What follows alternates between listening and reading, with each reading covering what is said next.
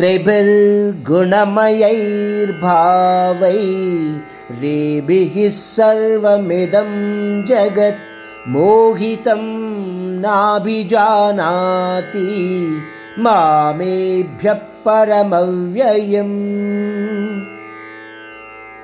అర్జున ఈ విధంగా మానవులు సాత్విక రాజస తామసిక గుణాల ద్వారా ప్రభావితమై వాటి ద్వారా ఉద్భవించిన కర్మ ఫలాల మోహంలో మునిగి తేలుతూ ఉంటారు.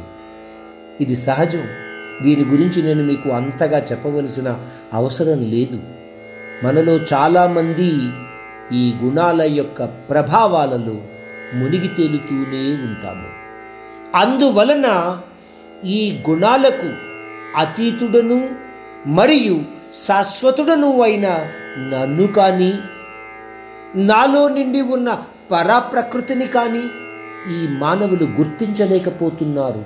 పరమాత్ముడు గుర్తించలేకపోతున్నారు అని ప్రజల గురించి చెప్తున్నాడంటే ఆయన ఏదో వాపోతున్నాడు అని అనుకోకండి గుర్తించలేదని.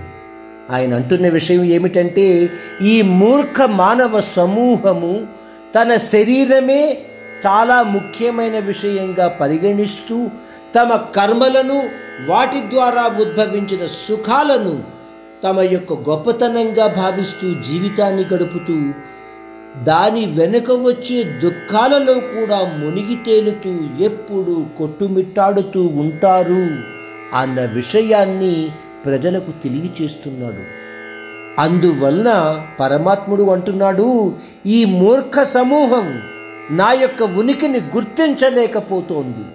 అర్జున నా ఉనికిని గుర్తించలేని మానవులు ఎప్పుడూ కూడా మోక్షాన్ని పొందలేరు. ఈ భూప్రపంచంలో నిత్య సుఖ దుఃఖాల యొక్క బాధలలో మునిగి తేలుతూ ఉంటారు. అటువంటి సంఘర్షణలు వాళ్ళు ఎప్పుడూ కూడా నిండి ఉంటారు అని ఇక్కడ తెలియచేస్తున్నాడు.